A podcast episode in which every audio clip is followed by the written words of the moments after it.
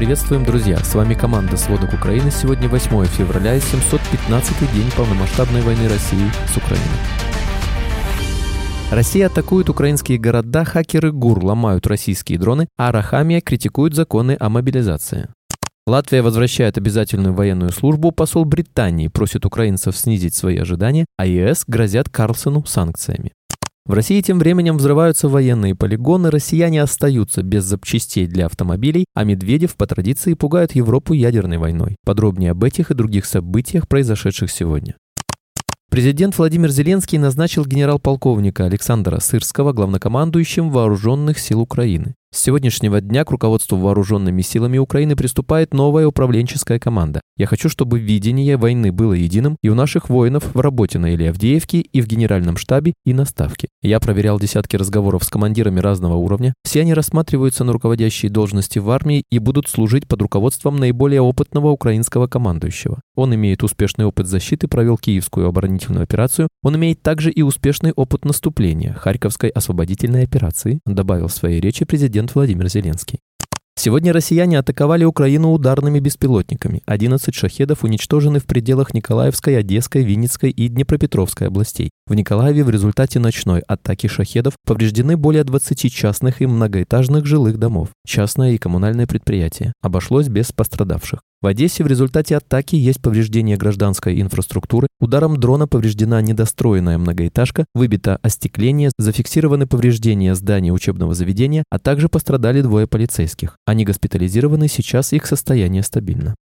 В Киеве из-за российских атак без теплоснабжения остаются 355 жилых домов, 5 больничных учреждений, 18 детсадов, 9 школ, 84 ведомственных здания. Идут восстановительные работы. В Донецкой области россияне обстреляли город Селидово. Погибла 50-летняя женщина, а 7 человек получили ранения. Среди них мальчик, которому завтра должно было исполниться 7 лет. Повреждены многоэтажки, частные дома, учебные учреждения и частные предприятия. Известно, что российские войска использовали северокорейскую ракету КН-23 и ракеты С-300. Тем временем в районе Авдеевки Донецкой области украинские военные уничтожили российский вертолет К-52 «Аллигатор» вместе с экипажем. Сегодня в Никополе Днепропетровской области неизвестный расстрелял автомобиль заместителя мэра Виталия Журавлева. Мужчина погиб на месте. По словам участника УП, одна из основных версий – конфликт с местной группировкой, который тянется с 2017 года. Глава фракции «Слуга народа» Давид Арахамия считает неприемлемой норму законопроекта номер 10449 о мобилизации, которая предусматривает возможность блокировки счетов граждан, уклоняющихся от военной службы, о чем пишет в своем телеграм. Также он заявил, что вопрос людей с инвалидностью и тех, кто за ними ухаживает, оставят в редакции действующего законодательства, а парламентарии еще раз пересмотрят подход к аспирантам. Нардеп отметил, что пока финального решения еще нет, будут искать компромисс. Киберспециалисты Главного управления разведки Министерства обороны Украины успешно провели операцию по управлению дронами, которые используют российские военные. Россияне установили программу для перепрошивки своих дронов под нужды ведения боевых действий. В частности, программное обеспечение позволяет врагу настраивать пульты управления и создавать новые, захватывать видео, передавать картинку на командный пункт и управлять дроном с компьютера. Но после успешной атаки хакеров ГУР программа перестала работать.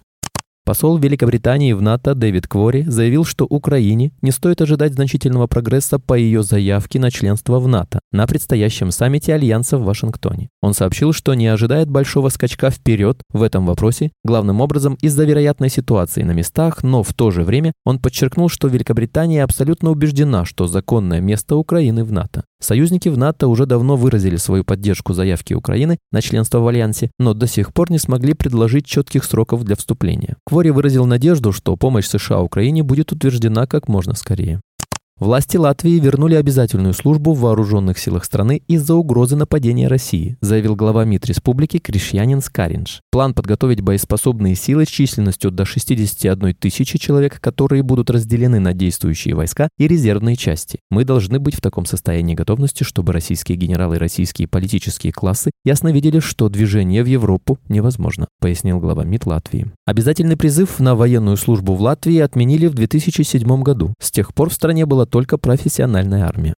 Надеждина снимают с выборов из-за недействительных подписей. ЦИК признал недействительными 9147 подписей в поддержку Бориса Надеждина, сообщает РИА Новости. По данным Центр избиркома, 2885 подписей отклонили из-за отсутствия сборщиков в списках и неверных данных от сборщиков. 858 подписей признали недействительными из-за ответа МВД. 11 подписей было от умерших. Надеждин не согласен с решением ЦИК. Согласно всем опросам, я на втором месте после Путина. Это десятки миллионов людей, которые хотят голосовать за меня. А вы мне рассказываете про умерших в подписях и неправильные паспорта. Я понимаю, что это проблема в законе. Мы, конечно, будем его оспаривать, сказал он. По итогам заседания ЦИК стало понятно, что в бюллетнях на псевдовыборах президента будет четыре кандидата. Единственного кандидата, который выступал против войны с Украиной, не допустили. В сети тем временем появились кадры взрыва в районе военного полигона в Ижевске. В МЧС сообщили, что технические работы на Вотчинском машиностроительном заводе стали причиной взрыва. Завод находится в 12 километрах от Ижевска. Ранее на заводе утилизировали ракетные двигатели и топливо к ним.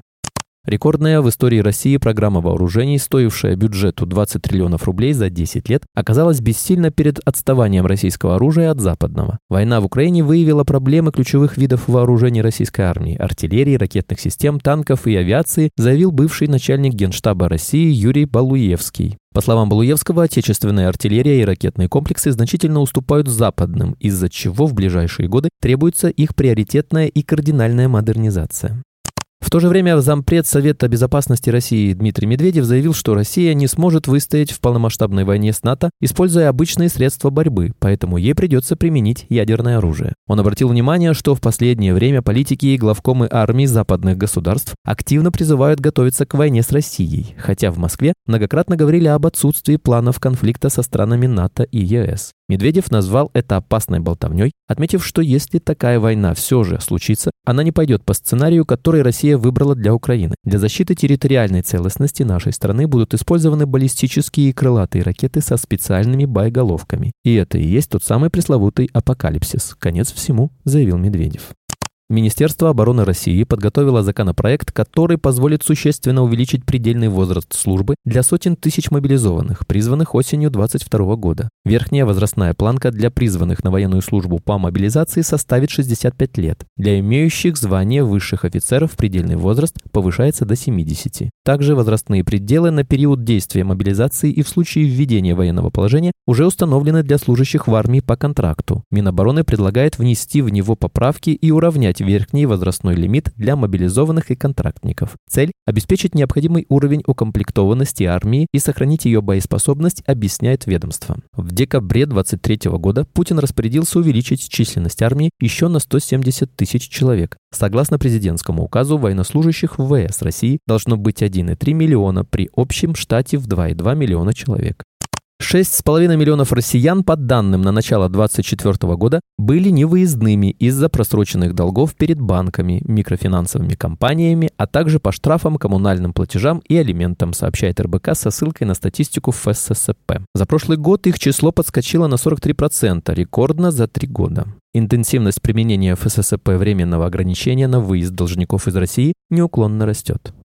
Экспансия Китая на российский автомобильный рынок, с которого из-за войны в Украине ушли все мировые производители, обернулась проблемами для россиян. Владельцы китайских автомобилей сталкиваются с отсутствием деталей для ремонта и вынуждены ждать, когда их доставят в страну. От трех до пяти месяцев рассказали известиям представители автомобильной отрасли. Речь идет о крупных запчастях, коробках переключения передач, задних крыльях, кузовах и элементах салонов.